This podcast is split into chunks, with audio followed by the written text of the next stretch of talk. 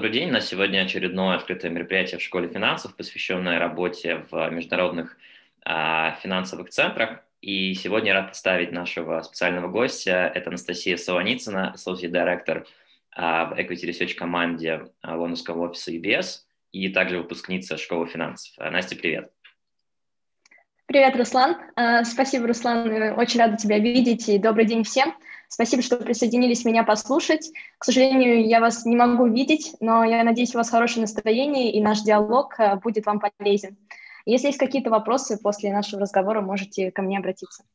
Да, и мы будем в любом случае э, мониторить, если будут какие-то интересные вопросы в э, чате в Ютубе, поэтому тоже смело задавайте вопросы Насте, э, мы с радостью ответим, тем более, что у нас сегодня такая уникальная возможность, у нас первый гость а из команды Equity Research. У нас до этого мы достаточно много уже обсудили про карьеру в investment banking, в private equity.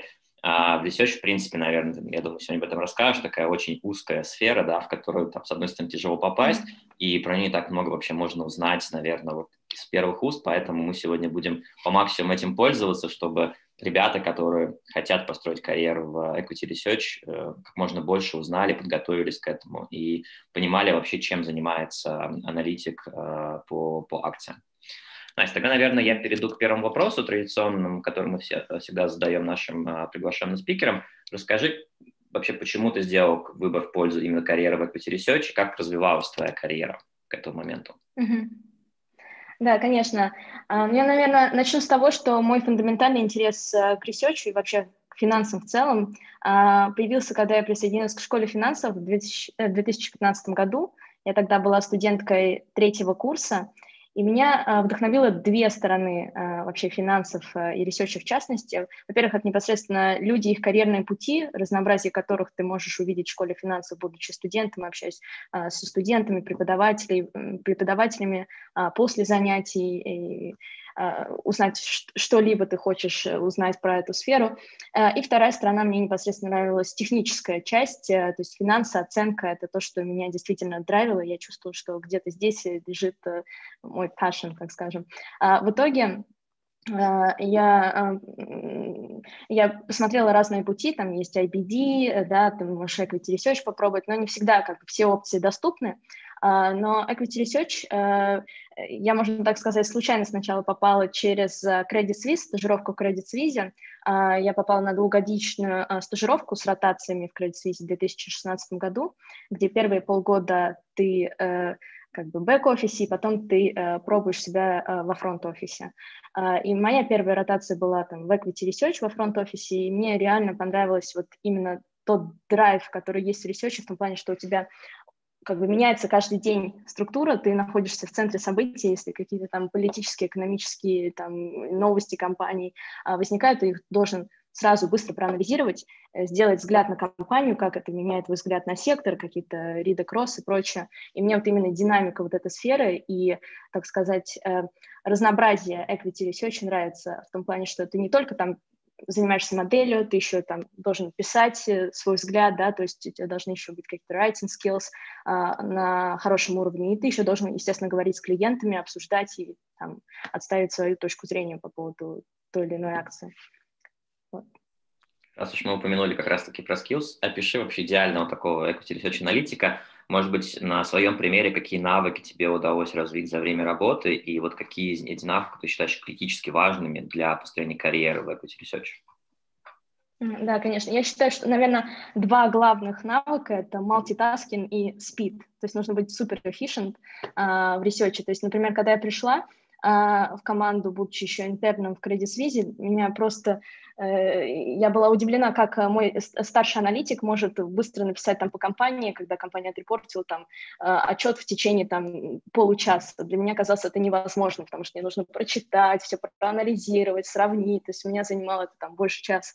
И сейчас, когда там спустя пару лет я сама там пишу first read различные там за 20-25 минут, я уже понимаю, что здесь вот действительно нужно именно навык вот быстро отделять то, что важно там в результатах, то, что важно в новости, что нет, на что инвесторы будут глядеть, что будет э, драйвить э, цену, например, сегодня и завтра, и как это может изменить э, сценарий развития компании сектора дальше. То есть тебе действительно нужно быть вот именно фокус э, фокус на том, что важно, что нет, плюс ты, ну, то есть это с точки зрения анализа информации, а с точки зрения вообще работы, ты должен быть профи в разных областях, как я уже говорила, то есть у тебя, у тебя должны быть очень хорошие как бы technical skills, да, то есть hard skills в том плане, как моделировать компанию, это как бы essential для ресерча, а, то же самое у нас могут там случаться в разных секторах различные там M&A сделки, то есть у тебя с M&A моделированием тоже должно быть хорошо. А, ну и, конечно, ты должен продавать свой, э, свой research. То есть, может, ты сделал какой-то классный вывод по компании, но тебе нужно его так преподнести в отчете, так его показать, чтобы клиент захотел с тобой поговорить, да, то есть это начинается все с фронт-пейджа, э, там, и дальше уже там структурируешь э, свой отчет. Ну, естественно, э, особенно сейчас тебе нужно самому а, как бы с клиентами а, общаться, и, то есть самому звонить клиентам в том плане, что как бы а, ты сам себе sales, то есть раньше у нас было отделение там equity research и sales, которые связывают аналитика с клиентом, то сейчас еще помимо того, что ты пишешь отчеты, ты еще должен как бы а, клиентам а, продать свой отчет, и чтобы с тобой захотели говорить, и тебе звонили потом особенно на начинающих э, там, этапах э, аналитиков, ассоши-директоров, это достаточно сложно, но э, если ты хочешь там, продвигаться по карьере, очень важно именно общаться с клиентами и зарабатывать себе как-то имя своими отчетами и разговорами. Ты упомянул как раз-таки про то, как вы готовите front page. А в данном случае, то есть вся ответственность на тебе или есть какая-то команда редакторов, которые потом еще отсматривают текст, наличие каких-то там опечаток, э, каких-то нестыковок, как процесс устроен обычно? А, ну, насколько знаю, в разных компаниях по-разному. Конкретно в UBS у нас нету эдиторов, которые вычитывают как бы front page, то есть именно там грамматические ошибки или структуру предложений полностью на тебе. Но у нас есть там supervisory analyst, которые смотрят с точки зрения compliance, можно так писать или нет. То есть а, после того, как ты сабмитишь отчет, то на него смотрят как бы именно с точки зрения legal compliance, чтобы ты там не написал что-то, после чего там UBS могут штраф выписать или как-то так. Но в других компаниях там более строго, например, относится, что каждый отчет там проверяет эдиторами, но нужно добавлять, э, ну, понимать, что когда ты добавляешь дополнительно там layers, да, то есть ты не можешь быть достаточно э, быстрым, потому что в ресерче особенно важно, чтобы ты быстро был э, с продуктом, да, и чтобы ты, ты не можешь звонить клиентам, когда вышла новость по компании, то, что сначала публиковать, только потом позвонить. Поэтому если ты там добавляешь э, очень много слоев э, проверки, проверки, то ты просто будешь самым последним, никто к тебе не будет обращаться. Да, я прямо слушаю в твоих э, ответах такие выученные ответы, во-первых, research, во-вторых, наверное, такие заготовки еще из CFA, о которых мы тоже поговорим, которые, на самом деле, мне кажется, тоже очень четко прописывают, что можно, что нельзя. Перед тем, как мы перейдем, наверное, вот непосредственно к твоему опыту а, в UBS, да, где ты, по сути, посвятил большую часть там, текущей своей профессиональной деятельности, давай остановимся еще, наверное, несколько вопросов по стажировке Credit Suisse, поскольку для ребят, как раз-таки, которые строят свою карьеру в Москве, наверное, это один из самых популярных способов начать карьеру. Расскажи, может быть, чуть подробнее, как вообще проходит отбор. А, и вот ты упомянул такой важный момент, что все начинают, по сути, в бэк-офис, и потом есть возможность перейти в фронт-офис. Вот что тебе конкретно помогло как-то себя проявить и получить возможность э, поработать в команде Research? Да, конечно. А, в общем, стажировка у меня в Credit Suisse началась в апреле 2016 года. А, как я уже говорила, первая должна была быть в бэк-офисе, это либо legal, либо бухгалтерия, либо еще какие-то бэк-офисные функции. А, мне, можно сказать, повезло в том плане, что первая у меня rotation была уже сразу во фронт-офисе, потому что им нужен был человек, у меня была rotation в private banking, там я работала с риск-менеджером непосредственно. Ну, и пока я стажировалась в private banking, я поняла, что, наверное, это не совсем то, чем я хочу заниматься в будущем, потому что там не можешь там, э, как бы особо применять свои знания в финансах, вообще развиваться, там, моделирование, там, нет, ты просто в основном общаешься непосредственно с клиентами, э, но на, на младших этапах даже к ним нет доступа, то есть ты больше как ассистент, такая функция, так скажем. И э, там еще, когда я была в московском Credit Suisse, там были, получается, во фронт-офисе ты мог быть в sales and trading, э, ты мог быть там э, fixed, э, fixed income, не помню, э, IBD, понятное дело, э, и equity research тогда еще был в Credit Suisse. Э, да, я, мне кажется, сразу понимала, что мне хотелось вот именно либо equity research попробовать, либо EXD. И у меня, получается, я сразу, как только пришла на стажировку, я пыталась э, понять, кто там работает в ресерче, и пообщаться с ребятами из ресерча, чтобы понять вообще, э, в какой команде интереснее может быть, э, с какой командой мы сработались бы. А, и вот мне кажется, да, опять-таки, вот именно общение с людьми и узнавание там про особенности работы различных командах, даже вот в research у нас же есть а, разные, разные сектора, они абсолютно не похожи по стилю работы, поэтому тебе нужно вот э, общаться со всеми, чтобы понять, что к тебе ближе. Ну и потом непосредственно как бы там можно попросить, там, можно ли пообщаться с senior аналитиком, рассказать про себя, а, и получается мы с senior аналитиком в research пообщались еще там еще я не закончила первую ротацию, но мы уже пообщались, там взаимный интерес у нас э, как бы появился, и э, реш, решили работать вместе уже на второй ротации. Ну, то есть это опять-таки ты как бы explore, да, то есть ты сам э, узнаешь для себя, общаясь с людьми, что тебе ближе, и пробуешь это.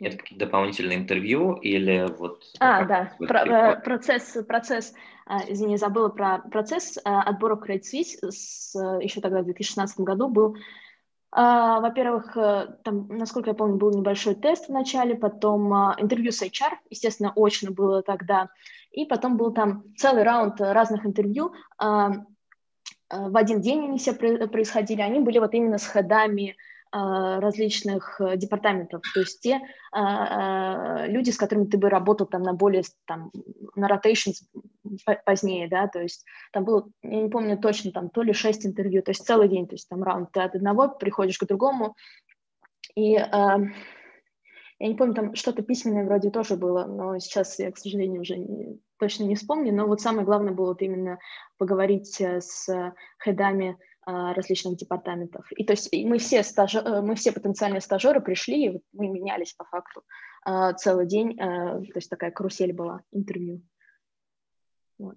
В конечном итоге ты оказалась в UBS, расскажи, как происходил этот переход, то есть ты ушла в процессе стажировки, либо у тебя закончилась стажировка, ты узнала про офер, вот э, с чем был связан этот переход? Да, ну вот в Credit Suisse э, хоть это на самом деле очень классный старт, мне кажется, для того человека, который хочет вот именно балшбрекить у себя, попробовать, посмотреть его это или нет.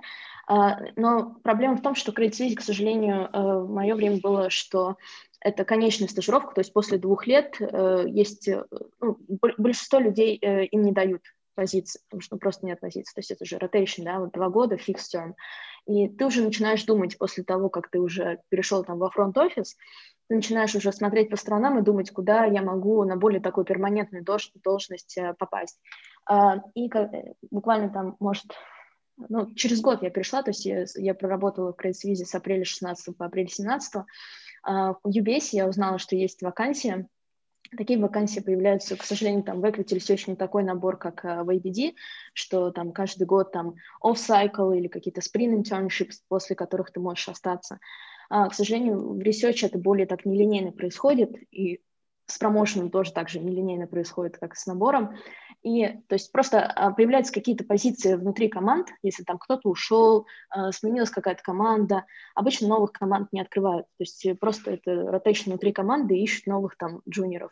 Вот в моем случае в UBS там Uh, нужен был вот associate, потому что associate, который был до меня, он уехал там в другую страну, условно.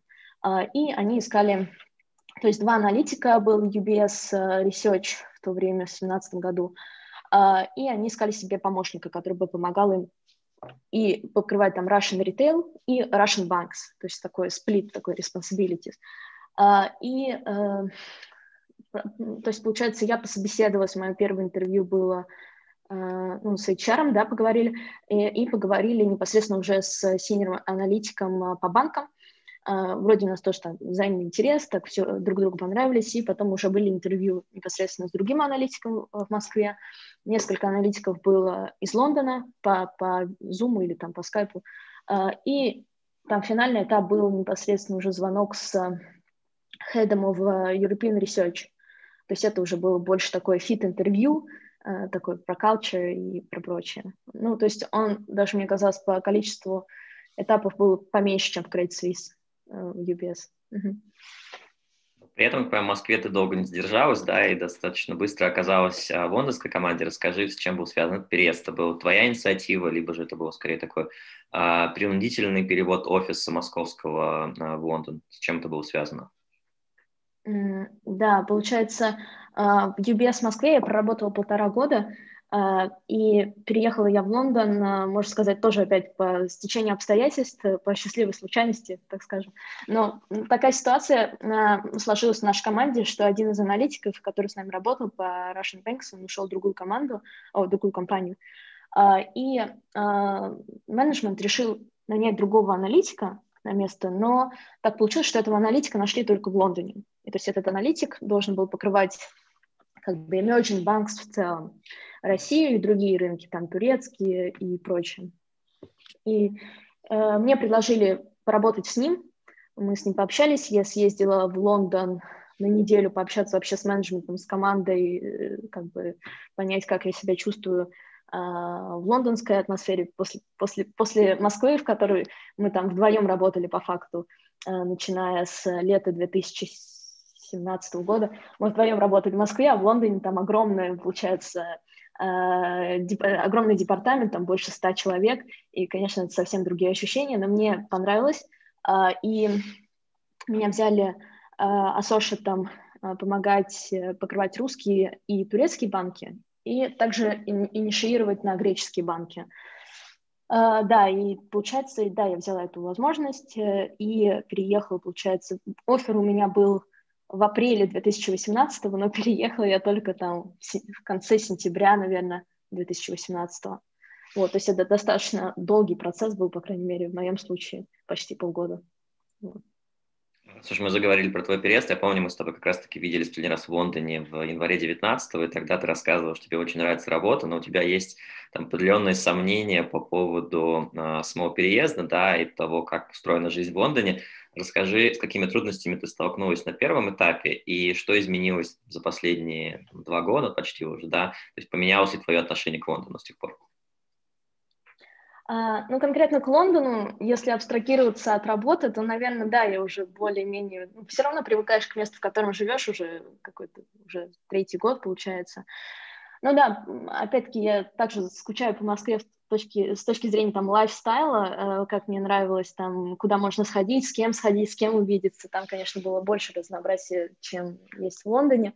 Ну и опять-таки с точки зрения там, я уже не раз, мне кажется, многим говорила про то, что мне не нравится здесь э, качество и там, цена медицинских услуг и там с точки зрения там других э, каких-то public services тоже далеко не оптимально. То есть мне казалось даже ну, в Москве намного лучше соотношение цена-качество чего-либо э, чего не было. То есть да, даже снимать квартиру, конечно, там кост, который ты несешь здесь, э, наверное, не совсем оправдан, но привыкаешь к этому, потому что если ты ну, опять-таки, зависит от того, на чем ты ставишь, ставишь приоритет, на лайфстайле или на твоих возможностях, да. Если бы я ставила, наверное, на лайфстайле, я бы вернулась в Россию. Но пока что мне интересно именно развиваться. Я вижу для себя еще много возможностей здесь, которых, которые были недоступны, особенно в ресерче, они недоступны в России, к сожалению. Поэтому, да, а с какими трудностями? Ну, мне кажется, не знаю, самая главная трудность для меня была перестроить свой режим потому что я встаю, получается, работа у нас начинается в Лондоне с 7 утра, то есть в Москве ты мог вставать, приходить к работе в 9, потому что ты работаешь в Москве по лондонскому времени, а, но в Лондоне ты работаешь э, по тому, как рынок открывается в 8 утра, и тебе нужно, а компания отчитывается в 7 утра, а некоторые компании отчитываются в 6 утра, то есть тебе нужно до 6 утра уже быть полностью готовым к тому, чтобы проанализировать за 20-25 минут написать отчет.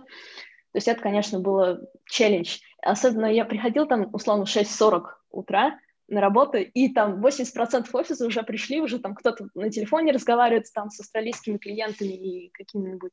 Для меня это было большим большой перестрой, перестройка организма для того, чтобы вот именно всегда быть в тонусе к 7 утра. Вот. Давай тогда поговорим еще как раз-таки больше уже про профессиональную часть с точки зрения различия в работе команды Equity Research в Москве и в Лондоне? То есть есть ли какие-то явные различия, как устроено? Ты уже упомянула про то, что есть разные а, там, часы работы, да, это либо 9, либо 7 утра. Mm-hmm. С точки зрения того, как организован процесс, а может быть, с точки зрения там, устройства команды, есть ли какие-то явные различия? А, ну, устройство команды и вообще процесс, процесс, в принципе, он похож, и, в принципе, через те же самые стейджи проходит, там, если, например, пишешь какой-то большой отчеты изменения рейтинга на какую-то компанию, то, естественно, это проходит через те же этапы, что в Лондоне, что и в Москве, через продукт менеджмент там всякие звонки, обсуждения. А, но в Лондоне ты видишь этих людей, ты непосредственно можешь подойти там к их столу и сказать, «Хей, у нас там отчет будет там условно завтра, нам нужен звонок, нам нужен там 15 минут, чтобы с вами обсудить». А когда ты из Москвы, э, пытаешься написать имейл, что мы публикуем там когда-то отчет, то есть это, конечно, намного time-consuming, потому что в Лондоне ты просто знаешь всех, и тебя все знают, и ты можешь просто подойти и обсудить все очень быстро. Потому что все команды у нас сидят на одном флор, и то есть ты там, кто тебе нужен, там, продукт менеджмент, э, там, editors, там какие-то еще команды, э, они, они все рядом. Это, конечно, огромный, огромный плюс.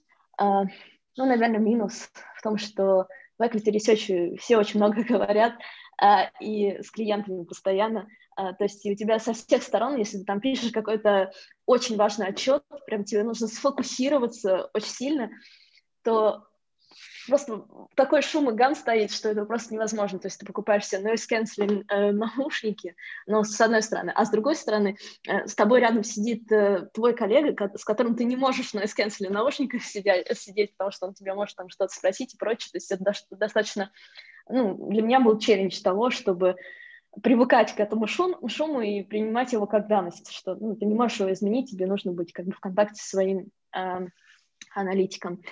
Вот. Но сейчас, конечно, когда мы уже больше полугода работаем, почти год скоро, э, работаем из дома, э, то, естественно, это большой плюс в том плане, что ты можешь нормально сконцентрироваться хотя вот. А в Москве, как я уже говорила, у меня там было два аналитика, а потом мы вдвоем только остались.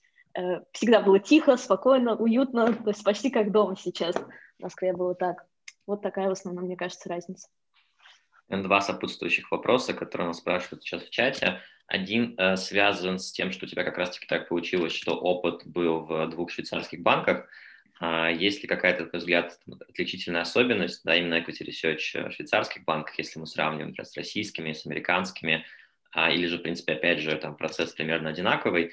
А, и второй вопрос, который в чате задают, это про различия в работе Equity Research IB с точки зрения графика и с точки зрения того, как вообще, ну вот, какой-то интенсивности работы, может быть, опять же, тех же навыков, которые нужны в Equity Research и в IB, учитывая, что ты упомянул вначале, ты рассматриваешь для себя две альтернативы, а, и, может быть, как раз ты могла бы рассказать про это. Ну, с точки зрения equity research в различных банках, опять-таки, я работала только в швейцарских, я особо не сильно знакома как бы изнутри с тем, как работают американские э, банки в research, но насколько я знаю, что разные банки, э, и у них, можно сказать, несколько разные KPI, так скажем. Вот у нас главное, там, условно, там KPI, мы там концентрируемся на client time, да, и мы тоже очень много attention у нас к рейтингам, там, institutional investor, там, Excel, мы их объединили. Там, я не знаю, насколько я знаю, там Goldman не настолько фокус на рейтингах, а, как у нас. И там, с точки зрения, ну, не знаю, вот я могу сравнить только Credit Suisse и UBS, то есть, ну, мне казалось, что в UBS у нас как-то есть более такое, скажем, internal, там, proprietary sources, то есть у нас есть отдельная команда, так называется UBS Evidence Lab, которая очень сильно помогает в том плане делать differentiated research, в том плане, что если у тебя есть какая-то проблема по сектору, и ты думаешь, что вот тебе нужен какой-то uh, raw data и там анализ какой-то big data, то есть у тебя есть какие-то гипотезы, попробовать там протестировать какой-то, спросить там B2B, там B2C, там различные есть uh, customer surveys, uh, app tracking и прочее. Uh, в UBS очень сильно развит вот именно evidence lab, вот эта тема, а в Credit Suisse, по крайней мере, когда я была, такого не было. То есть вот именно как продать свой отчет с точки зрения того, что у тебя есть что-то, чего нет на рынке. Вот у UBS, наверное, вот именно proprietary uh, часть, она лучше развита, что помогает, естественно, аналитикам uh, как бы лучше выглядеть на фоне остальных, ну, как мне кажется. С точки зрения uh, рабочего дня и интенсивности работы в ресерче по сравнению с IBD, это опять-таки очень сильно зависит от команды. Я поработала, получается, в трех, что ли, командах, и они очень разные в том плане, что Опять-таки, э, в отличие там, от IBD, у нас нет такого, что у нас всегда там интенсивно, если у нас там много пайплайна. А у нас обычно вот волнами как-то идет, особенно когда reporting season, у тебя там, вот, ну, сейчас у меня сектор другой, я покрываю European Building Construction, и там у нас там 27 компаний, и там может быть такое, что у тебя в один день одновременно там отчитываются там 4-5 компаний. Естественно, ну, это просто очень большой э, ну, overload тебя работы, то есть тебе нужно не только там написать по каждой там быстро комментарий, тебе нужно обработать все модели, тебе нужно послушать все звонки, тебе нужно созвониться с клиентами, то есть это очень как бы таф, и это как бы несколько дней. Плюс еще у тебя может совпасть, совпасть такое, что у тебя какой-то проект сторонний, там, CBD, там, если вдруг там какой-то компания собирается выходить а, на рынок. У тебя какой-то сторонний проект, который тоже там есть а, таймлайн, как его делать. У тебя есть свои проекты, одно накладывается на другое, и у тебя просто нет другого выхода, как просто сидеть по вечерам и по выходным, чтобы делать. То есть у меня так было, когда я переехала в Лондон, а, я занималась вот именно initiation греческих банков – меня это заняло несколько месяцев, и эти несколько месяцев были вот безвылазно на работе. Я приходила раньше всех, уходила тоже раньше, ой, не раньше, а позже всех. А, и на выходных тоже получалось, что я прихожу, там, у нас было 2-3 человека, постояльцев, на субботу и воскресенье мы там уже друг друга постоянно э, э, шутили друг над другом по этому поводу.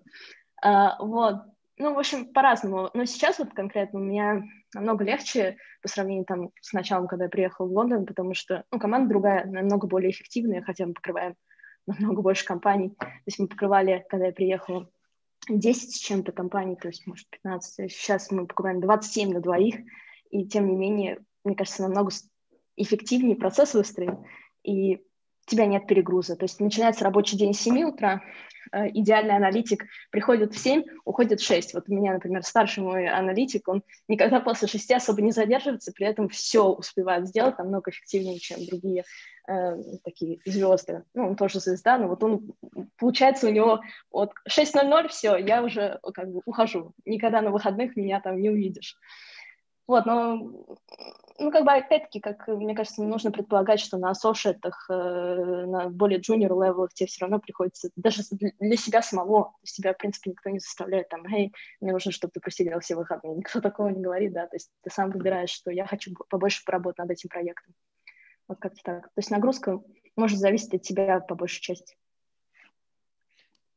Да, как раз-таки прежде чем мы перейдем, наверное, к детальному обсуждению вот э, сектора, которым ты сейчас занимаешься, и чуть подробнее обсудим, как выглядит твой рабочий день, наверное, еще два вопроса, которые у меня возникают. Вот ты упомянул такую очень интересную вещь, как Evidence Lab. Я как раз таки сам просто на самом деле в своей работе тоже местами пользовался. То, что касается TMT сектора, там действительно очень хорошие есть, например, отчеты э, полезные, которых действительно нет, наверное, у других игроков э, на рынке.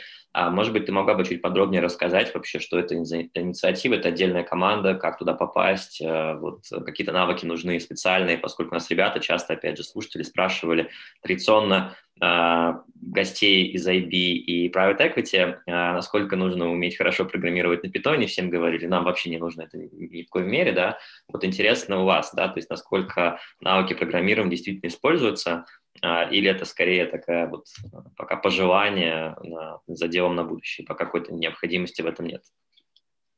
Ну, конкретно equity research аналитикам у нас, у нас даже нет, естественно, ни языков программирования, ничего не установлено. У нас все это делают э, непосредственно другие люди, а мы просто им даем идеи и, даем им информацию, source, и говорим, нам нужно проанализировать это. И у нас э, есть люди, которые этим конкретно занимаются. То есть тебе, как equity research аналитику, не надо прокачивать skills по программированию, только если там свое свободное время, если тебе там интересно. Да, вот эта Evidence Lab команда, где она расположена, на самом деле, ну, как бы хаб, получается, тоже в Лондоне, то есть основные ключевые люди сидят в Лондоне. А, ну, они, также их очень много там в Польше, насколько я знаю, ну, и в Индии, то есть, понятно, там различные associate, помощники сидят. А в Lab как раз-таки, да, там некоторым людям, которые, ну, зависит тоже там от команды. Lab раньше был как бы составной частью research а, то есть это были просто люди, которые занимались вот именно анализом с вендорами там разными связывались, чтобы проводить какие-то сервисы и прочее. А, но сейчас вот в 2019 году, мне кажется, отсоединили uh, Evidence Lab отдельно от Research, то есть uh, on behind the barrier, то есть они теперь уже не могут там обсуждать с нами какие-то проекты, то есть у них нет доступа uh, к Research до того, как он вышел. То есть мы сможем, мы можем до сих пор с ними обсуждать какие-то идеи, что нам интересно, какие-то датасетс, которые нам нужно разработать, но они уже с нами не работают, как они отдельная как бы команда, С точки зрения, как туда попасть, на самом деле, не могу точно сказать, потому что у меня не было таких вот прецедентов, кто бы, как, как туда отбор проходит. Но я точно знаю, что там некоторым действительно нужны там знания программирования, а, знания, как анализировать большие данные и прочее, но а, не скажу, что я сильно интересовалась этой сферой. Вот. Мы просто их используем как, как ресурс, так скажем. Но как туда попасть? Да, вот туда, наверное, больше нужно навыков именно питона и других языков. А, да, что еще? Второй вопрос я забыла. Второй вопрос сопутствующий тоже в чате задают. А, опять же, наверное, а, не совсем там твое направление, да, но опять же, мне кажется, потенциально можешь с этим сталкиваться. Это макро- research, насколько вы тесно взаимодействуете, что-то, если можешь рассказать про этот подсектор, про который, мне кажется, еще меньше даже информации можно найти в публичном доступе, чем про equity research. Э, да, макро- research есть такой продукт. Конечно, это очень важный для нас продукт. То есть наши макроэкономисты работают, ну, мы к ним обращаемся в основном за информацией. Да, макроэкономика эм, с макроэкономикой, естественно, тебе не нужно таких там знать, как моделировать и прочее. Тебе нужно просто реально понимание, как э, устроены, какие основные драйверы там, э, какие фискальная политика, монетарная политика государства, как это может отличаться, какие есть рычаги, э, как rates работают в зависимости от различных э, э, развитиях на рынке. Uh, то есть в макроэкономику нужен ну, действительно макроэкономический бэкграунд. Здесь наши макроэкономисты, вот, uh, они никак не связаны с тем, а, а я думаю, что никто не знает, как там построить DCF или что-то такое, потому что это им неинтересно. Но у нас с ними очень много взаимодействия. Я помню еще, особенно вот в России, когда я работала, у нас наш макроэкономист а, она в Лондоне базируется, но тем не менее у нас с ней было очень много взаимодействия, а, очень много Э, как бы отчетов в течение года мы вместе с ней. То есть это добавляет еще value твоим отчетам, да, то есть ты можешь с точки зрения э, общей, как бы топ-даун, да, взгляд на сектор и как бы bottom-up, да, то есть это можешь как-то интегрировать э, взаимодействие с, макроэконом... Э, с макроэкономистами. А, но они как бы дают нам основной как бы фреймворк, которым мы э, оперируем. То есть вот у нас взгляд там условно на interest rates такой-то, наши макроэкономисты прогнозируют такой-то interest rate, и мы под него уже наши какие-то там показатели, какие-то форекасты мы тоже калибрируем, можно сказать, с макроэкономистами, они задают общий тон, так скажем. Ну, вот особенно, а, особенно было актуально с ними работа в этом году а, после после марта, после этой пандемии, было множество сценариев, множество разговоров по поводу тому, а, по тому поводу, а, как будет развиваться экономика, насколько она упадет в этом году, как она там будет восстанавливаться, и у нас было множество таких joint calls с макроэкономистами и research-аналитиками, э, где они там рассказывали, какие сценарии могут быть, и как вы должны как бы смотреть на свои компании с точки зрения разных сценариев. То есть мы берем это как основу и потом калибрируем как-то под своих компаний и под рынки, на которых они оперируют. Надеюсь, это отвечает на вопрос. Я думаю, да, как раз мне кажется, вот это должно быть более чем достаточно, а, если судить по вопросам, которые задавали ребята в Ютубе. А, наверное, перейдем непосредственно к твоей текущей деятельности к сектору Building Construction. А, ты уже упомянул, что покрываешь 27 компаний. Расскажи, может быть, чуть подробнее примеры компаний, как вообще устроен сектор в целом, там, насколько он консолидирован, какие-то текущие тренды, которые ты наблюдаешь. Uh-huh. Uh, ну, во-первых, хотела немножко сказать, почему я пришла в Building Construction. То есть изначально я приехала в Лондон покрывать э, банки, emerging markets в основном. Но так получилось, что ну, UBS uh, сменилась немного стратегия отношения тому, как они покрывают emerging markets. А, и получилось так, что я осталась без своего синера коллеги, который покрывал а, русские и турецкие банки, и я решила, что тянуть на себе это, конечно, ну, невозможно. А, Все. И я решила посмотреть, какие есть более интересные опции внутри research а. И как раз у нашего, одного из наших топовых аналитиков, который покрывает building construction, как раз тоже ушел associate и Поговорив с ним, я поняла, что мне хочется попробовать себя именно в developed uh, markets, потому что очень разные инвесторы, uh, очень разные клиенты у emerging companies uh, и developed компаний. И вот building construction — это вот именно developed Europe, и мне стало интересно как бы посмотреть, что как, как я могу add value there, да? То есть European Building Construction перешла я в эту команду, получается, прошлой весной, и чем отличается вообще этот сектор? можно сказать там, э, что он по сравнению с, со многими другими, он очень сильно подвержен макроэкономическому э, фону, э, и это достаточно цикличный сектор. Э, и самое главное, наверное, тоже э, приоритеты государственной э, политики с точки зрения, куда они инвестируют. Э, э, можно сказать, что основной драйвер building construction сектора в целом это три рынка. Это жилищное строительство, нежилищное строительство, инфраструктура, там, residential, non-residential infrastructure. А, и а, как бы по-разному э, это бывает, то есть на начальных этапах развития страны, э, там, developed, э, развивающиеся рынки, там больше акцент на residential строительство, то есть там где-то 60% всего спроса это residential. А когда уже более такие развитые страны, например, в Америке, там 50% это инфраструктура, и, то есть основной, основной покупатель это государство. А, и на самом деле интересно это сферы тем, что э, э, что это достаточно такой, такие локализированные рынки, то есть невозможно обобщить там European Building Construction, что он из себя представляет, как, как, какой там, не знаю, глобальный outlook, потому что э, э, основные продукты, э, то есть есть heavy side materials, есть light side materials, и есть там непосредственно строители, там house builders, э, строители э, домов. Uh, то есть heavy side materials это, в принципе, основной, uh, uh, основной продукт в construction, это цемент, агрегаты, асфальт.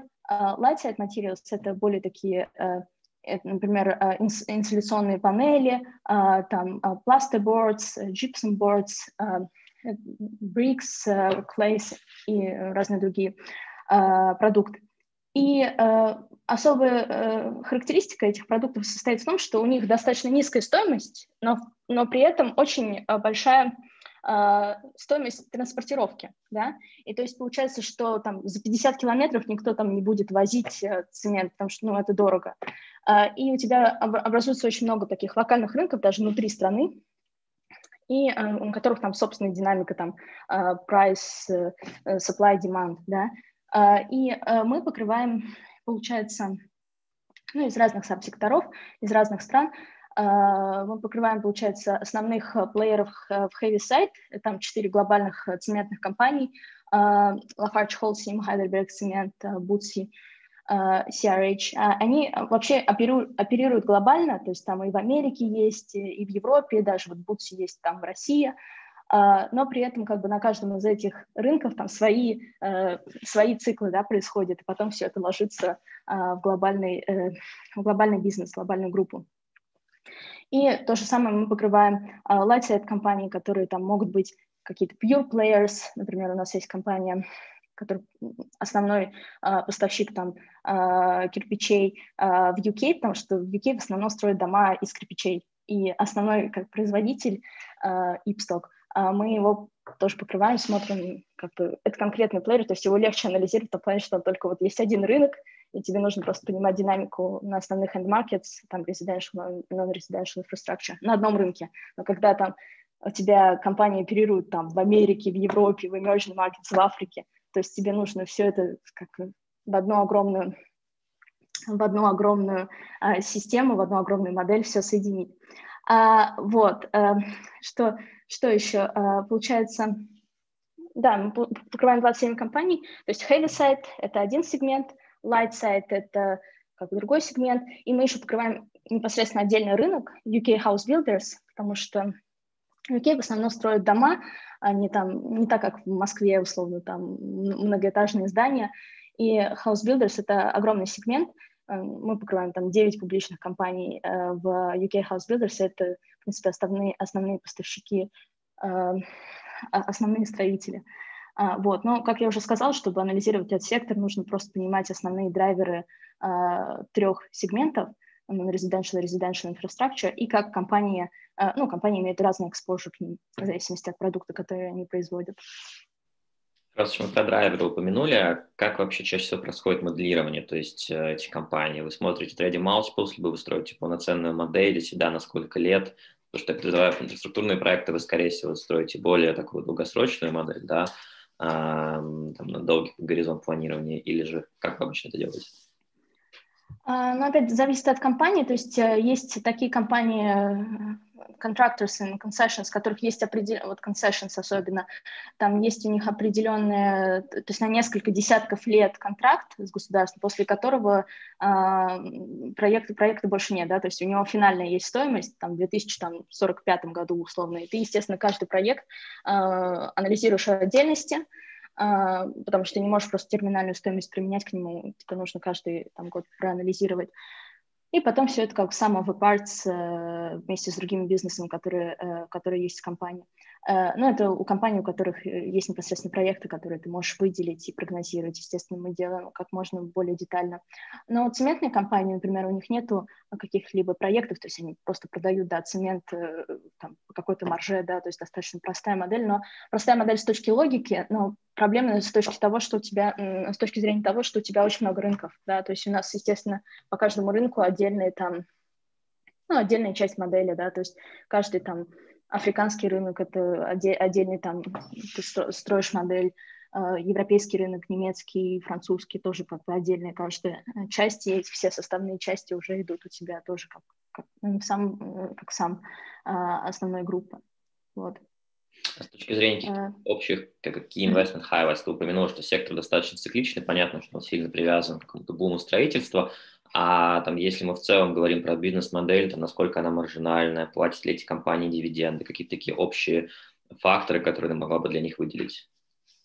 А, конечно, есть у нас и матюр компании, которые платят там по 60% дивидендов. Есть и более такие развивающиеся компании, которые там ну, в основном мелкие, которые, э, там, не знаю, есть, есть у нас компании в UK, которые, like Pure UK, Cement Player, они, они, они просто занимаются тем, что они просто реинвестируют, покупают, скупают всех локальных игроков, то есть у них такая acquisitive strategy, и, естественно, они там не платят дивидендов, и весь фокус на, на рост и на консолидацию рынка. А, с точки зрения, а, как бы, а, вообще maturity в рынке, как я уже сказала, очень сложно сказать, что типа везде рынок mature э, во всех сегментах, да, или там не mature, то есть очень, очень локально, даже там внутри UK условно у тебя может быть там перенасыщено а, там over capacity в одном регионе и under capacity в другом. Именно поэтому там, если ты смотришь там на market share условно а, на одном рынке, то у тебя нету все равно точного представления, что там компания доминирует или не доминирует. Она может там иметь там 50% market share, но все равно underrepresented в другом регионе есть возможность для роста, да, то есть э, с точки зрения вообще динамики, мне кажется, э, последних, последних лет я бы отметила то, что много ну, э, компаний, которые присутствуют во многих странах, такие так, big players, да, multinationals, большой тренд на demerger, так скажем, что очень много, и на портфолио rotation, в том плане, что очень многие, там, например, Lafarge, Holcim, а, там, Heidelberg, Цемент, они э, фокусируются сейчас на том, чтобы выйти из тех рынков, в которые они когда-то зашли, там, десятилетия назад, основ, там Африка, опять-таки там Малайзия, Филиппины смотрят на на то, чтобы концентрироваться больше на core markets и избавиться от uh, вот этих emerging markets рынков. Uh, почему? Потому что они там просто не зарабатывают cost of capital, и там уже последние года, uh, годы сложился overcapacity. Uh, и с точки зрения маржинальности бизнеса, вообще цемент сам по себе не сильно uh, маржинальный бизнес, но опять-таки uh, как бы emerging markets еще сложнее ситуация в том, в том плане, что последние несколько лет очень много э, настроили там э, настроили там планс, да, ценный планс для того, чтобы производить цемент, и сейчас там просто цены не выдерживают и приходится э, ну, просто люди не зара- э, компании не зарабатывают там cost of capital и происходит портфолио rotation.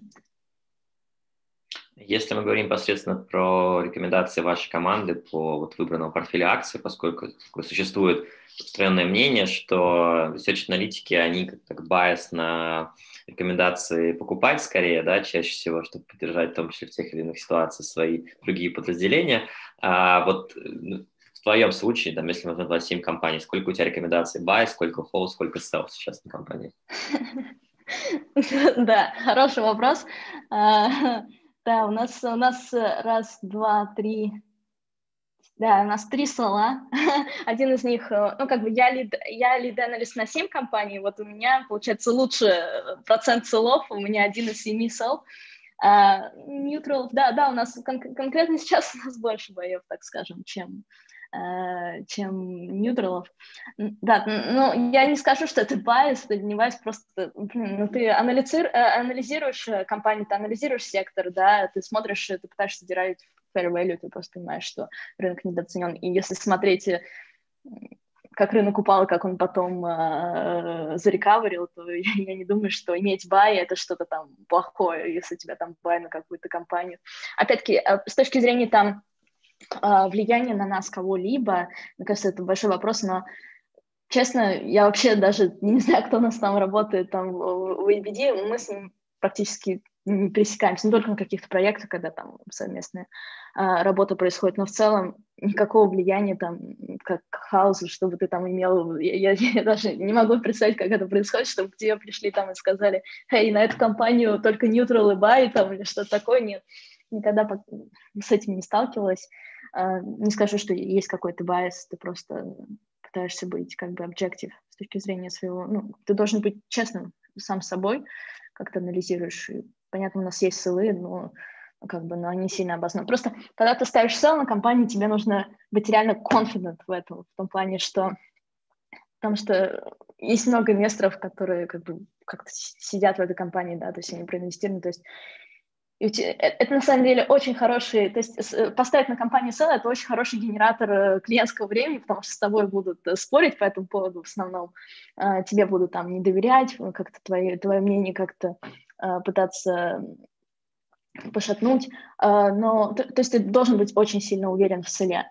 С баем, мне кажется, меньше проблем, когда там кого-то на бай, это не такой большой ивент, так скажем, ну, ньютро уж тем более. То есть в целом, может, мне кажется, есть какая-то релак, релактанс э, э, аналитиков в том плане, что как я могу э, как бы защитить свои точки зрения в том плане, что компания там будет падать, да, будет там менеджмент что-то делает и прочее, да, то есть в компании есть какая-то стратегия. То есть нужно быть очень confident в том, что ты говоришь, когда ты ставишь компанию на продавать. Еще один момент, который меня всегда интересовал в Equity Research, что рекомендации никогда не ставятся на сегодняшний день, да, это всегда рекомендации на следующие 12 месяцев. То есть ты говоришь, что в течение следующих 12 месяцев нам достигнем какой-то target price.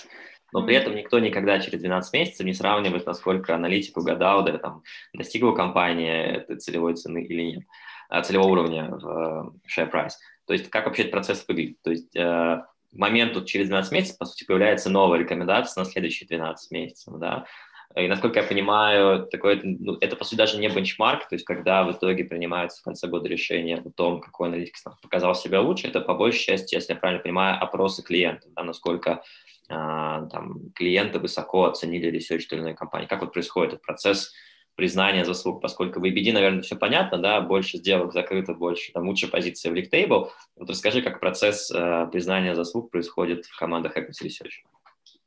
А, да, очень хороший вопрос.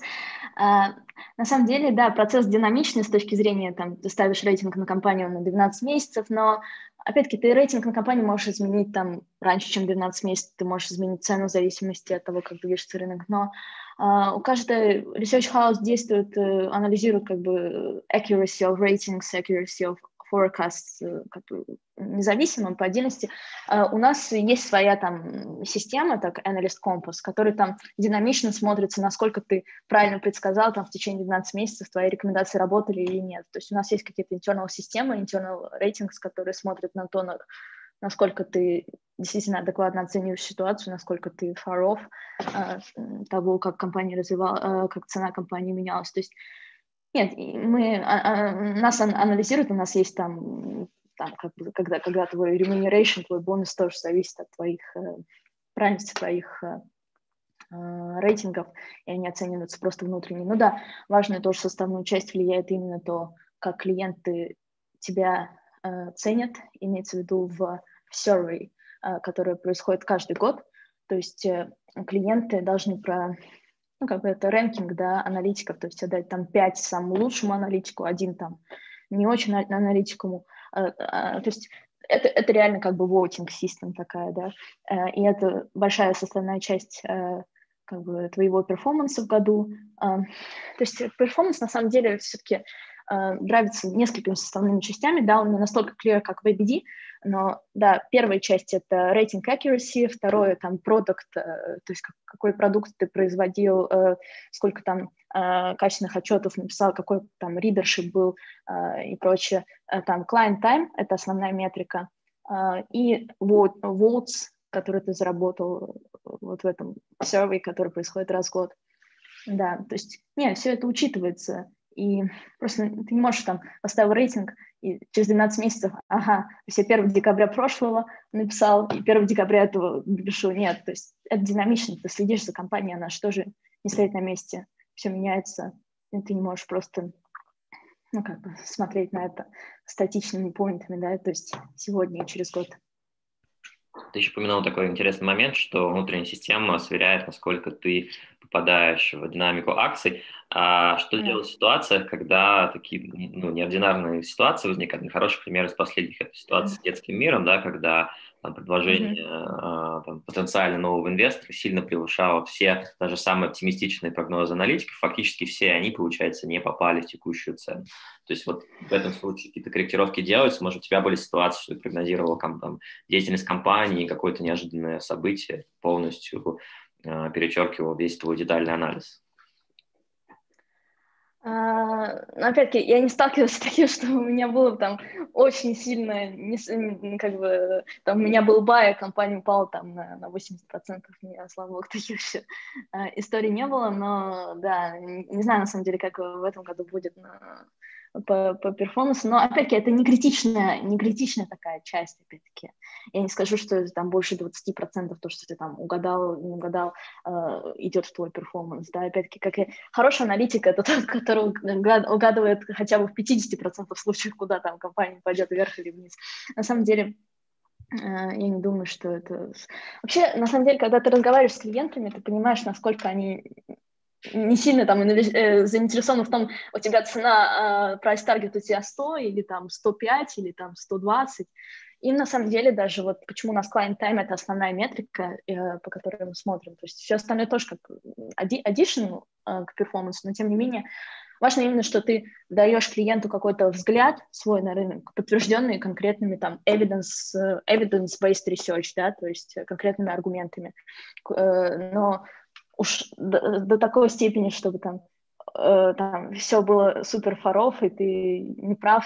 Если у тебя был какой-то ну, аргументированный взгляд, да, он у тебя не сработал, но именно поэтому ты смотришь на компанию не вот что типа Uh, вот прайс таргет такой, и все, только такой может быть. Ты строишь downside, upside спектрум, да, ты описываешь uh, сценарий, что может пойти не так. Ну, то есть, вот, не знаю, опять-таки, с точки зрения research а, мне кажется, вот у UBS более такой продуманный в этом плане, что у нас есть template ы там по тому, как ты анализируешь там downside и upside э, сценарии, и ты их очень детально прописываешь, на самом деле. Ну, хорошая аналитика их хорошо прописывает, так, чтобы предусмотреть все сценарии развития компании. А уже инвестор выбирает, хочет он инвестировать в компанию с таким там downside риском, который может реализоваться или не, не хочет. А вот, в общем, мне кажется, просто нужно быть э, very, ну, как бы очень э, прозрачным с точки зрения того, что ты пишешь, с точки зрения того, что может пойти не так в каких-то там, не знаю, э, сценариях, как, например, у нас в этом году случились. Это тоже там такой black swan, да, и просто нужно про это описывать детально во всех рисках, которые есть в компании. Один вопрос, который у меня еще возник на самом деле, я сейчас вижу, что очень похожий вопрос нам Бадма задает в чате касательно того, как формируется выручка в департаментах Equity Research и как повлияли изменения в правила MIFID 2, да, вообще на деятельность Equity Research, а, на невозможность, по сути, продавать research за деньги, как эта ситуация в действительности сказалась на департаментах и вот что в реальности поменялось в вашей работе после этого? Да, это очень хороший э, вопрос, на самом деле, спасибо. И действительно, у нас э, работа очень сильно поменялась после MiFID а. Э, то есть мне кажется, что карьера в research е была, ну, может, мое мнение, стро- строить намного проще до МИФИда, потому что раньше research аналитик был вот, вот как, как понимается, так, pure research аналитик, то есть он анализирует компанию, он делает свой view, он пишет отчет, вот это его view, да, то есть он independent, сам, сам себе все делает. А, и, и все, и как бы sales, э, sales департамент э, занимался тем, что он связывал клиентов с research-аналитиками, и клиенты не э, платили отдельно за то, что они поговорили с аналитиком, они платили как бы bundled fee за все сервисы, которые там brokerage, да, которые у них есть с этим конкретным банком. И поэтому раньше клиенты были не против поговорить с любым там, с associate, э, там, с senior аналитиком, потому что, ну, associate тоже приносит тебе value в том плане, что он мог быстро тебе там сказать все результаты там компании как свой взгляд и быстро, да, то есть э, э, клиенту не нужно было самому анализировать там, что, э, как, как, какие результаты компании, как они против консенсуса выглядят, что там позитив, негатив, better, worse.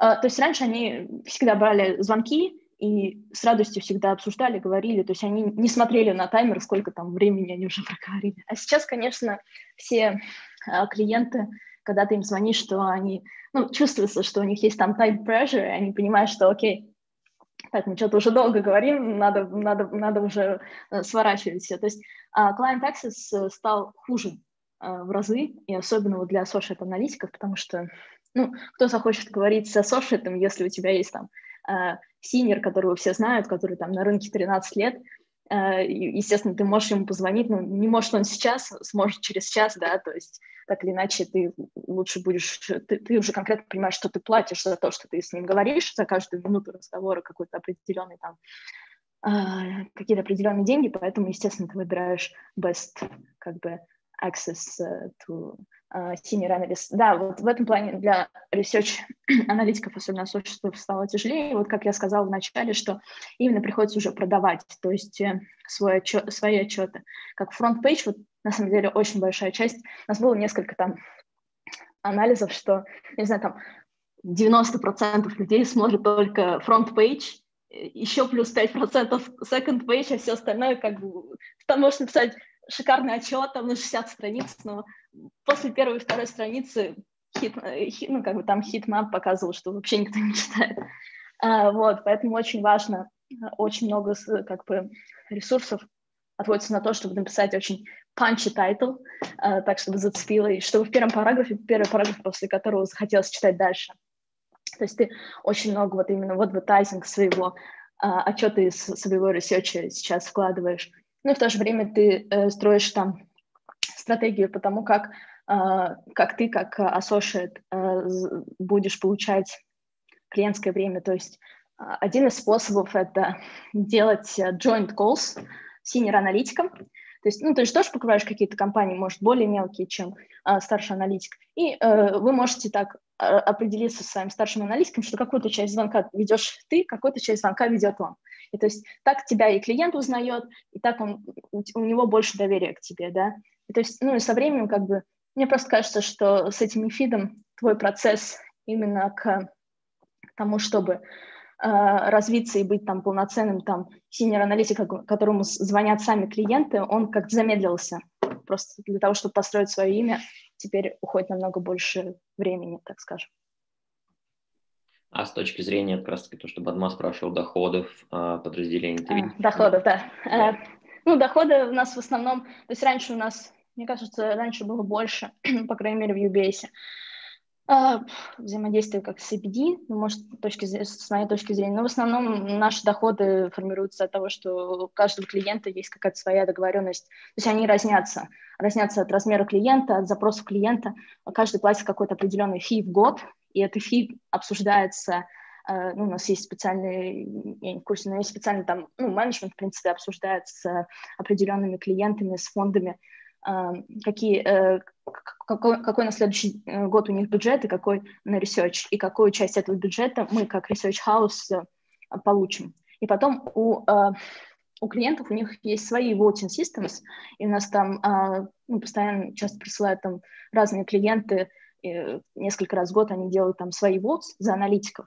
Ну, а у них же у клиентов тоже различный доступ, не только к UBS, там, Goldman Sachs, еще к другим банкам, да, и они тоже ранжируют э, аналитиков, кто им больше всего помог, кто им там меньше помог, и уже в зависимости от того, как они там э, проголосовали, уже формируется бюджет, и он сплитится между банками на следующий год у клиентов, да, и мы получаем там какой-то свой кусок этого пирога, да, и в зависимости от того, как мы будем работать в следующем году, точно так же определиться, готов ли нам клиент платить такие же деньги, которые он нам платил в предыдущем году, да, то есть зависит непосредственно от твоего перформанса и сколько ты value add добавляешь клиентам своим, своим ресерчем и своим разговором с ними.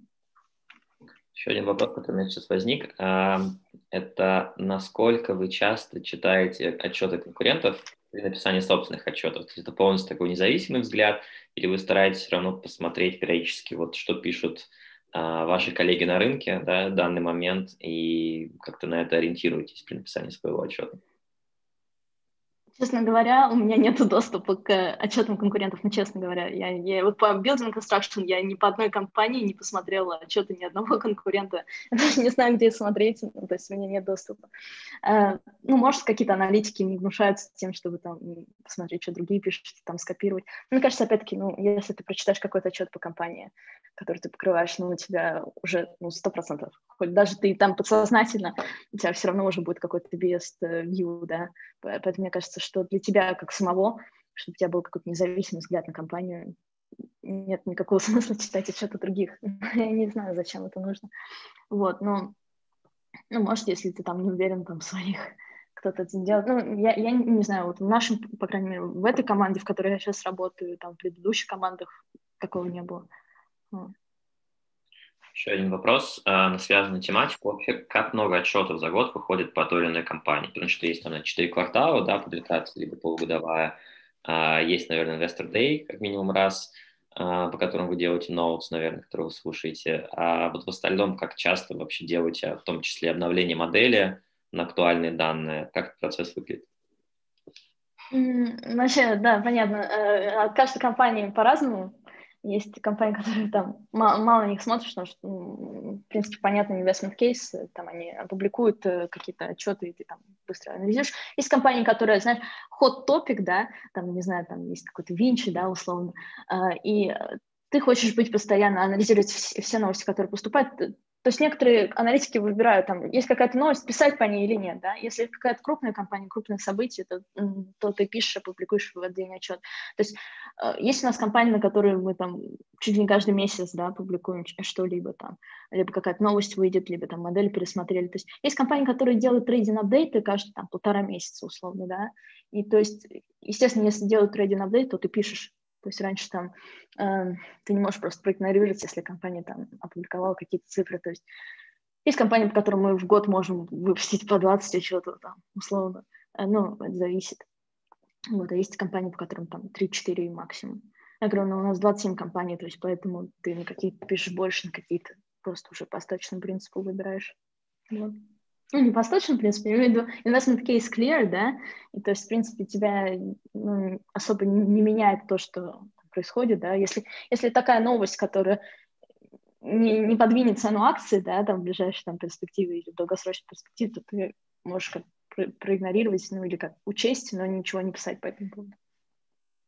С точки зрения ресурсов информации, есть какие-то неочевидные источники? То есть, понятно, что, наверное, вы смотрите отчетность компании, раздел там, для инвесторов, вы, как уже упомянул, читаете либо слушаете транскрипты записей а, ежеквартальных отчетов, инвесторских презентаций, что-то еще из таких важных моментов есть? Источник информации, который да, вы используете? На самом деле, мне кажется, главный источник информации – это правильные вопросы клиент, э, правильно вопросы компании. То есть у тебя, естественно, есть доступ к компании, investor relations или зачастую тоже CFO, и тебе нужно понимать, что задавать, чтобы получить информацию, которая важна для тебя, для моделирования. Даже тоже на инвестор-колах иногда слушаешь, то есть э, аналитики задают ну, просто связанные и не связанные. Ну, а что, что важно знать, там, как, как, как будет развиваться маржа, какие там constituents, там, что будет up и down, да, то есть, ну, задавать конкретные вопросы, да, что там там, например, для house builder ов, что будет там с completion в следующем году, когда они думают там вернуться к completion с 2019 года, да, то есть ну, конкретные вопросы задавать, чтобы получать там конкретные ответы. Uh, то есть, мне кажется, компании, вот э, звонки с uh, Investor Relations, э, CFO — это очень важный ресурс. Ну, а все остальные, да, достаточно типичные, но плюс, помимо того, что используют все аналитики, я имею в виду uh, conference calls и прочее, я думаю, что еще важный ресурс, который у нас есть, это вот э, Evidence Lab, э, плюс э, просто редокросс других секторов, потому что у нас очень, ну, например, у нас есть команда real estate, которая занимается чисто real estate. У нас часто бывают какие-то редокросс на наш сектор, и мы с ними находимся в каком-то communication. Может ли повлиять какая-то тема, которая развивается у них на нашу компанию? То есть, да, это еще один ресурс. Но при этом, помимо регулярного апдейта, да, я так понимаю, время от времени появляется называемый initiation coverage, когда вы либо берете новую компанию, а, которые не покрывали до, либо это события, например, с выходом на публичные рынки той или иной на тот момент частной компании. Вот расскажи подробнее, как выглядит этот процесс, может быть, у тебя были какие-то похожие примеры в твоей практике. Да, у меня был похожий пример, потому что я инициировала на греческие банки, а, на четыре банка, плюс, когда я перешла в новую команду я, получается, взяла 7 компаний, 6 компаний я взяла как takeover coverage, тоже писала как deep dive, можно сказать, reinitiation, как скажем, еще одну компанию я с нуля заинишировала вот э, месяц назад. А, и получается, ну да, то есть я знакома с этим процессом, как происходит непосредственно initiation, это трудоемкий очень процесс и комплексный, то есть, э, ну, комплексный. А ты не, можешь, ты не можешь просто решить, я напишу initiation, и там через месяц уже все готово, то есть это занимает тебя ну, зависит от аналитика, зависит от компании, а, может занять там от двух там, до четырех месяцев написать хороший, качественный initiation. Но все начинается, понятное дело, с того, чтобы понимать индустрию. Если ты уже э, знаешь эту компанию как, э, как, не знаю, конкуренты других компаний на рынке, то тебе уже лучше представлять вообще ее позиционирование, а, какие могут быть драйверы и прочее. Если у тебя еще такое слабое понимание индустрии, то ты можешь найти других аналитиков, э, ну, например, старшего аналитика, который больше знаком э, с этим рынком или каких-то там смежных аналитиков, пообщаться с ними, и если вдруг э, кто-то имел какой-то опыт с подобным сектором, подобными компаниями, а, ну, то есть тебе нужно понять первоочередно, как развивался сектор и как компания на нем позиционирована.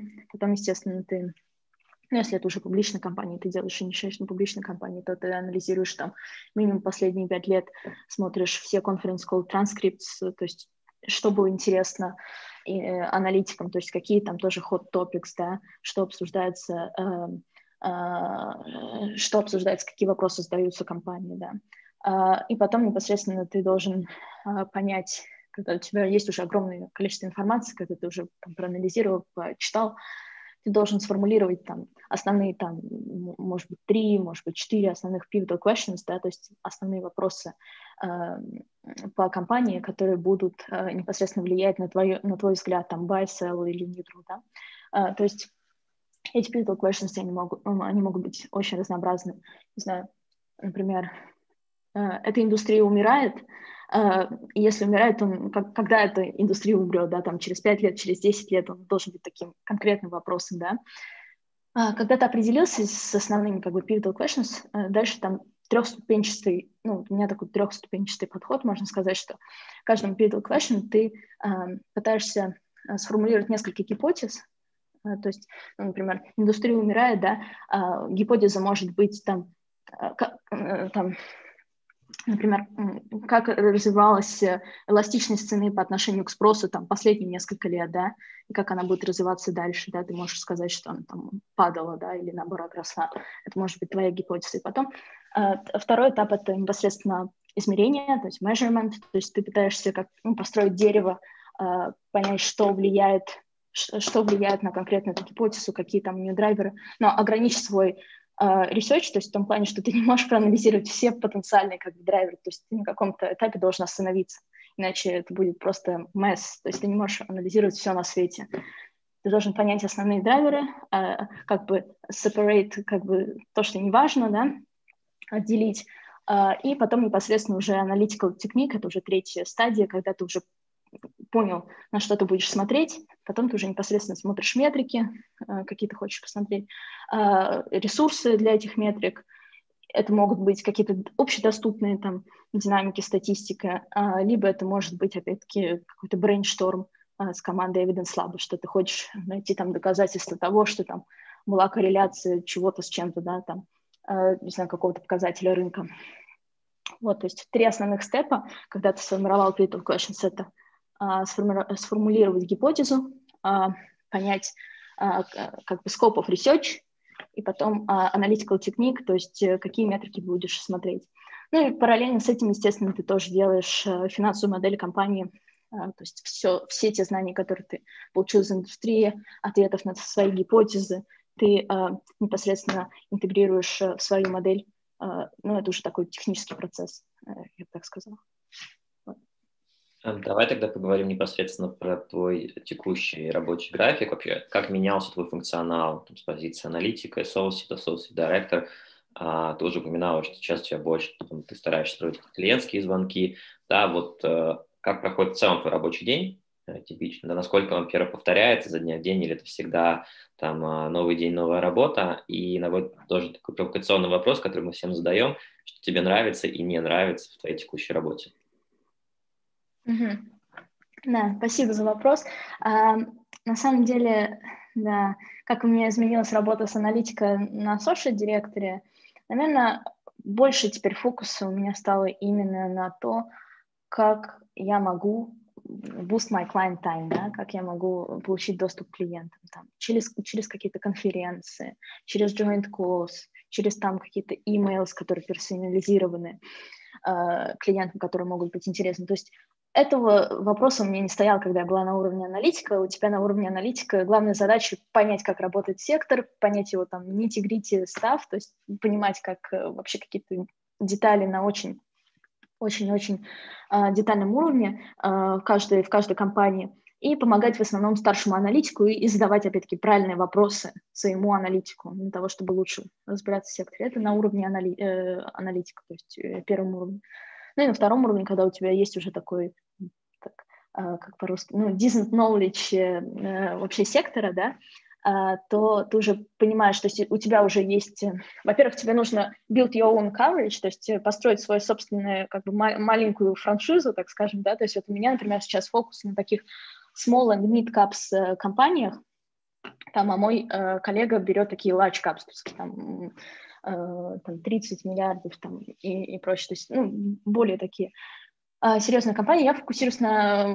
То есть нужно определить как бы скоп твоего кавериджа, как ты будешь позиционировать себя как аналитик. То есть у меня вот позиционирование в том, что я там uh, small and mid-cap European Building Construction Analyst, плюс я прекрасно понимаю, как, как работают большие компании, да, то есть, uh, то есть нужно как-то понять, как ты себя можешь продавать клиентам, в том плане, что не вот клиентам не особо интересно поговорить про какую-то мелкую компанию, им нужен как бы broader, а, ну, как бы более широкое понимание того, как сектор работает, да, то есть я могу рассказать там вкратце про компании своего коллеги и в более деталях рассказать про свои компании.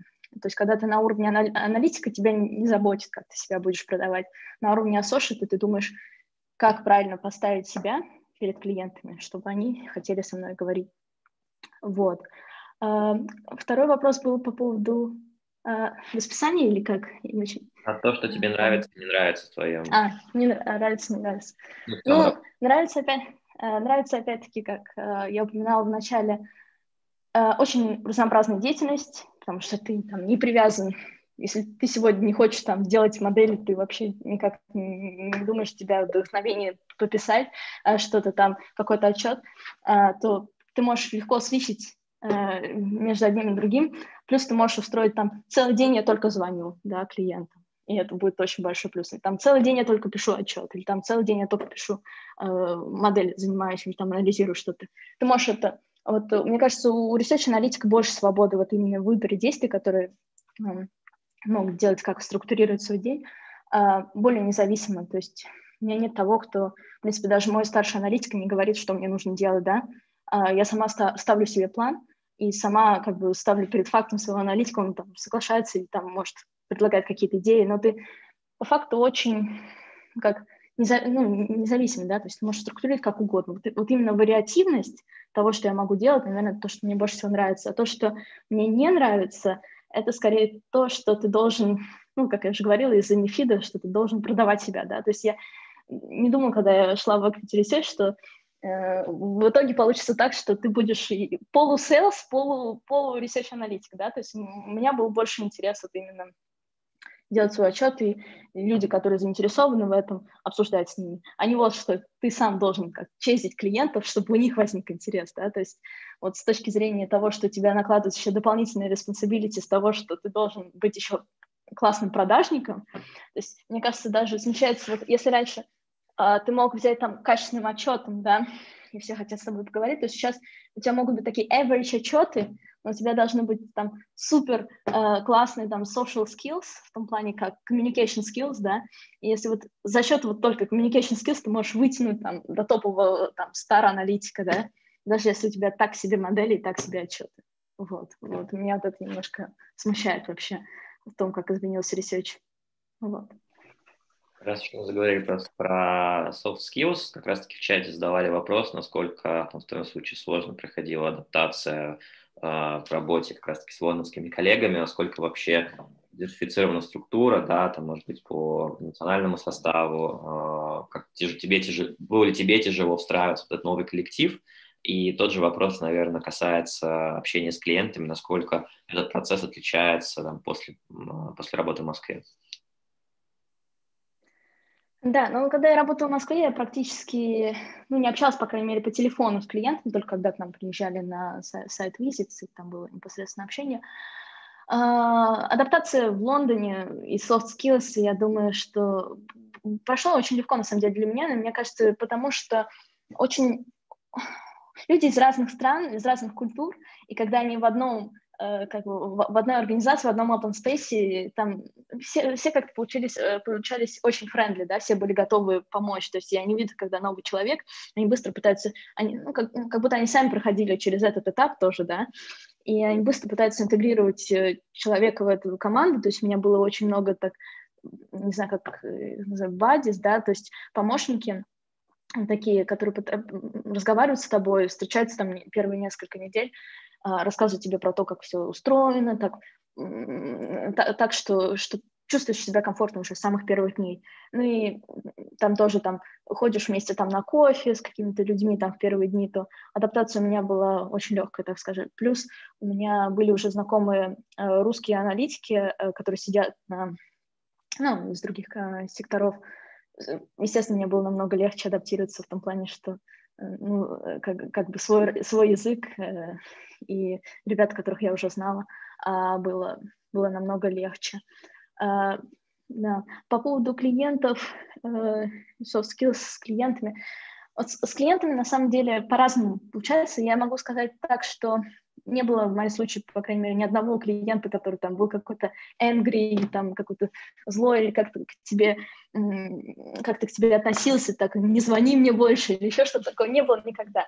То есть все клиенты в основном достаточно тоже френдли, даже если они понимают, что там что ты им особо не важен, и твое мнение особо их не интересует, они все равно там, может, тебя послушать там 2-3 минутки, но там свернут разговор, да, то есть, ну, все достаточно такие френды, я не могу сказать, что э, с, с проблемами с клиентами с точки зрения общения когда-либо были, но в основном э, каждый клиент, если ты до него дозвонишься, да, дашь, даст тебе где-то там минуту-две, чтобы запичить какую-то вещь, да, и если ты там его за, за вот это elevator pitch э, как бы зацепишь, да, то ты там получишь еще несколько минут разговора, или даже э, был у меня несколько раз так, что типа, хей, да, очень интересно, на самом деле, говорит, сейчас я не могу, но давай с тобой заскеджулим там звонок на час, да, там через пару дней. И это, конечно, ну, большой, большой выигрыш, да, для тебя, что ты, типа, действительно смог как бы заинтересовать человека и ну, то есть, на самом деле, нужно вот именно первая минута – это золотая общение с клиентом, когда ты только его по телефону а, можешь слышать. Вот. А, но нужно понимать, что у меня всегда был страх вначале, что вот я позвоню, а мне скажут, что вообще не хочу слышать, там еще как-то вот, вот именно у меня был страх того, что будет какая-то какая злость или там какой-то angry, да, вот это на другой стороне провода, но Э, я тоже общалась с другими аналитиками, такой бы ну, единицы, я не знаю, на, там, на сотни раз, там, может быть, единицы, но, по крайней мере, я на своей практике никогда не сталкивалась, и это потом меня как-то успокоило в том плане, что никто, никто на меня не накричит, никто не скажет, что «а», э, потому что, ну, они платят за это, а ты им пытаешься дать какой-то продукт, который им будет полезен. Вот, так что с этой точки зрения было не так сложно. Раз уж мы заговорили про общение с клиентами, то насколько сложно склонить на свою сторону. Ты в этом году стала сертифицированным финансовым аналитиком, с чем тебя, э, конечно же, поздравляю. А расскажи, пожалуйста, насколько вот сертификат CFA помог тебе в работе, то есть его получение, насколько оно упрощает, может быть, в том числе доступ к клиентам, видишь ли ты какой-то положительный эффект от этого, что клиенты охотнее с тобой общаются, когда видят э, у тебя в подписи, что теперь ты являешься сертифицированным финансовым аналитиком. Э, скажу так, э, прямой корреляции никогда не видел. Ну, может, просто она есть какая-то незримая там корреляция, то, что клиенты стали охотнее брать трубку, когда увидели, что у меня, оказывается, три буквы есть после а, фамилии. На самом деле, CFA я сдавала, ну, я начинала его проходить еще, когда я там в Credit Suisse была. То есть для меня он был, э, просто я рассматривал просто как э, добавку к своему резюме, потому что часто, когда смотришь там э, требования, то CFA is preferred, да, я понимала, что если мне там сложится такая ситуация, что я там не попаду, куда я там хочу, да, у меня, или там окажусь опять на рынке в таком еще до associate level, да, а, то, скорее всего, это мне поможет быстрее как перестроиться. Ну, и плюс мне очень нравится учиться, на самом деле. Я всегда, да, даже сейчас, хоть CFA закончился, я там читаю какие-то другие книжки, постоянно пытаюсь рефрешнуть свои какие-то hard skills. Буквально на этой неделе прошла еще один раз а, тренинг по, MN, э, по advanced э, M&A modelling у. Ну, то есть мне просто интересно refresh ить то, чем я занимаюсь, может, не так часто, но то, что все еще в scope е финансов, и то, что мне может пригодиться в будущем, если там вдруг что-то изменится в моей карьерной э, ситуации. Вот, но я скажу, что CFA полезен, особенно третий level, тем, что ты вот на третьем level е он больше так э, сфокусирует там на portfolio management э, и как вообще работает там side. То есть он мне дал больше инсайтов, понимания то, как, как, как, как думают клиенты, так скажем. Э, и это мне помогло вот именно понять, на что они смотрят, что как бы полезно им знать, а что, что, что только мне интересно, что просто детали, которые нужно просто упустить в разговоре, особенно там в elevator pitch. Uh, вот, ну, то есть uh, CFA uh, очень полезен, мне кажется, на начальном этапе, на этапе там аналитика, но когда ты уже там до уровня associate, ты тем более там VP, там директора, то мне кажется, этот value он никакого не дает, только если там ты сам хочешь там перейти, только для себя поучиться, во-первых, или ты там хочешь перейти, условно, там на buy side и там просто понять вообще, как работает устроен buy side, там CFA Level 3 это об этом. Вот, так что не скажу, что это там, game changing, нет, абсолютно нет, но это nice to have такая, скажем, этот CFA. Вот. Э, Настя, наверное, прежде чем мы перейдем к вопросам, связанным с личными интересами и карьерными советами для студентов, последний вопрос э, на профессиональную тематику, которую как раз только что мы получили в чате на YouTube. А как повлиял, повлияет, соответственно, после завершения Brexit на работу команды Equity Research лондонских? А, и есть ли какие-то, может быть, уже видимые изменения? Э, на самом деле, я помню, когда только в 2016 году все там это начиналось разговоры, все начинали думать, что все, мы сейчас приедем там во Франкфурт, еще куда-то. Но мне кажется, настолько прошла адаптация за эти четыре года, что все уже, в принципе, готовы а, к тому, чтобы остаться в UK, да, там те, кто хотел уехать там условно в другие страны и переаллоцироваться, уже сделали это а, значительно раньше, чем в этом году. А, то есть э, по крайней мере, с нашей точки зрения у нас э, как бы no business impact, по крайней мере, сейчас. Э, мы как работали в UK, так и продолжаем работать. Я не знаю, по крайней мере, все очень сильно затихло с тех времен, с 2016 года, когда там постоянно приходили там имейлы про то, что вот, мы там рассматриваем разные варианты, будем там keep in touch и прочее, да, но потом сейчас все это настолько все, мне кажется, стабилизировалось, все там получили те, кто были на каких-то других визах, получили такие визы, чтобы они смогли оставаться э, в Лондоне после Брексита. То есть мне кажется, что бизнес as usual э, в итоге будет, э, по крайней мере, сейчас никаких изменений мы не ожидаем, так скажем, после Брексита. Будем надеяться. Давай тогда перейдем непосредственно к вопросам, связанным с твоими личными интересами в Лондоне да, и твоими хобби. А, мы как раз с тобой до начала а, беседы уже успели обсудить, что сегодня, как и в рабочее время, как ты уже упомянул, ты встаешь там, в 6-7 утра, а, такой достаточно интенсивный график. Как вообще тебе удается поддерживать такой жизненный ритм на протяжении долгого времени? Какие-то, может быть, хобби, на которые ты уделяешь время свободное в Лондоне? И как эта ситуация поменялась после переезда? То есть твой распорядок дня был, стал более свободный или, наоборот, меньше стало свободного времени после переезда в Лондон? А, когда я приехала в Лондон, было очень тяжело на первых этапах, да, как уже перестройка, и вообще там куча документов еще нужно было заполнить, плюс у меня команда такая, где я должна была занишить. То есть вот первые полгода было супер таф, то есть у меня не было ни выходных, что такое свободное время, я вообще не могла представить. Ну, со временем, да, как-то адаптируешься. А, я могу э, сказать, что самое, наверное, главное, когда ты работаешь э, так рано, с 7 утра, то это правильный старт дня, то есть не вот, что типа встала с постели сразу там Э, в чем было, пошел, включил компьютер. Нет, так не работает. Нужно быть уже полностью как бы recharged к тому моменту, когда у тебя 7.00. А, поэтому я выработала для себя график, ну, стараюсь, я не могу сказать, что там 7 из 7 дней в неделю у меня получается, но я встаю в 5 утра, а, иду бегать там где-то полчаса, то есть это можно рассматривать как хобби. Uh, ну, иногда там по выходным бегаю чуть дольше, там час-полтора uh, по вечерам.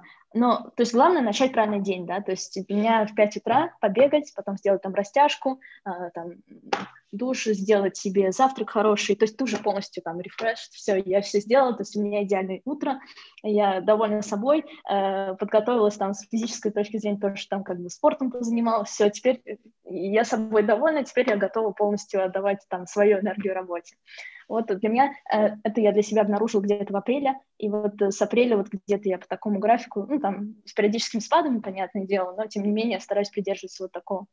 То есть можно сказать, что бег — это такое регулярное мое хобби. Когда было э, до, до пандемии, естественно, я там пыталась тоже пробовать различные, там я ходила играть в теннис, там в бассейн тоже ходила, но сейчас это все в такими ну, то есть я играю дома на гитаре иногда, а когда у меня были, ну, когда у меня есть хорошие свободные выходные полностью, я знаю, что мне там суббота, воскресенье точно выходной, то для меня очень важный речардж — это съездить на аэродром, э, там, от Лондона это где там два или три часа, и провести там два дня, субботу, воскресенье, там э, с друзьями встретиться, попрыгать э, вместе.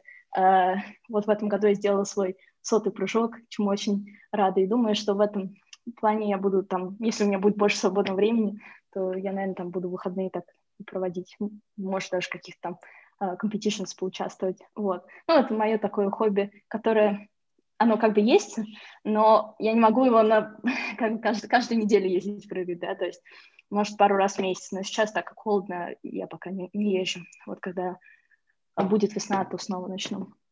Вот. На самом деле очень ну, здорово, да, потому что я не знал, что тебе удалось это хобби, потому что я помню, насколько ну, тебе было важно в Москве, когда ты была. Очень здорово, что тебе удалось его перенести, и переезд не повлиял, по сути, вот на такую важную часть твоей повседневной жизни. А, Настя, наверное, тогда завершая беседу, такой общий вопрос, который мы тоже всегда задаем а, приглашенным спикерам. А, что бы ты могла посоветовать начинающим специалистам, которые хотят построить карьеру в Equity Research, может быть, в том числе переехать в Лондон для этого, как начать готовиться и какие-то советы, исходя из твоего опыта? Мне кажется, главный совет может достаточно банально прозвучить, но тем не менее я считаю, что главное это develop your passion and follow it, да. То есть на самом деле, если ты еще тот начинающий специалист, который не определился с тем, что тебе нужно делать, мне кажется, вот школа финансов это огромный и очень ценный ресурс, в том плане, чтобы пообщаться со всеми, а, установить какой-то network, там, а, понять, где, где у тебя душа вообще лежит, к чему, там, к research у, ты будешь, или больше ты хочешь вот именно M&A, там, куда-то, да, в IBD, в private equity, не знаю, то есть вот именно общение, вот, то, чтобы develop your passion, нужно вот именно общение понимание э, как бы опыта карьерного пути других людей. Потом, когда ты уже определился, все, я там точно хочу в research. Но здесь уже все зависит от тебя в том плане, сколько времени ты проинвестируешь в то, чтобы подготовиться, в то, чтобы показать там, или там в да, то есть тебе нужно не вот что там час вечером посидел, вроде я готов к интервью, да, то есть это многочасовые а, подготовки, в том плане не только там один на один, а лучше найти человека, с которым готовиться там э, к интервью и общаться, а, вместе практиковаться. Еще самое, мне кажется, такое главное, то есть э, даже, даже если у тебя там какие-то пер, первые твои интервью прошли не очень удачно, хотя ты там очень старался, потратил там много времени и так далее, то это точно не конец света а, абсолютно. И нужно просто понимать, что это как бы очень много факторов могут э, сыграть в то, что там возьмут тебя или не возьмут в то место, там, как, в которое ты хотел, условно, да. И нужно просто пытаться понимать, что в мире намного больше возможностей, чем там конкретно одна-две компании, да, и ты можешь найти там для себя то, что ты даже не ожидал, а, там, просто проходя интервью и постоянно как бы не, не спотыкаясь и не падая, да, после того, как у тебя там что-то неуспешно прошло, а просто продолжать инвестировать там себя, свое время в то, чтобы найти лучшую возможность на рынке, так скажем. Uh, вот, мне кажется, просто persistency, uh, consistency is key, можно так сказать. Настя, спасибо большое. Uh, мне кажется, отличные советы. Я надеюсь, опять же, что, как всегда, наши слушатели ими воспользуются, и мы, в том числе, может быть, кого-то из них скоро увидим на, на отборах, в том числе и UBS в Equity Research команду в Лондоне. Настя, тебе еще раз большое спасибо, что сегодня нашел время пообщаться. Очень приятно было снова тебя увидеть, а, знать, что у тебя все хорошо. А, и, наверное, я тебе пожелаю, во-первых, хорошего дня. У нас день уже продолжается. У тебя, в принципе, как выяснилось, тоже, да, встаешь в 5 утра. Mm-hmm. А у тебя самый разгар дня, поэтому тебе отличного воскресенья и остаемся на связи.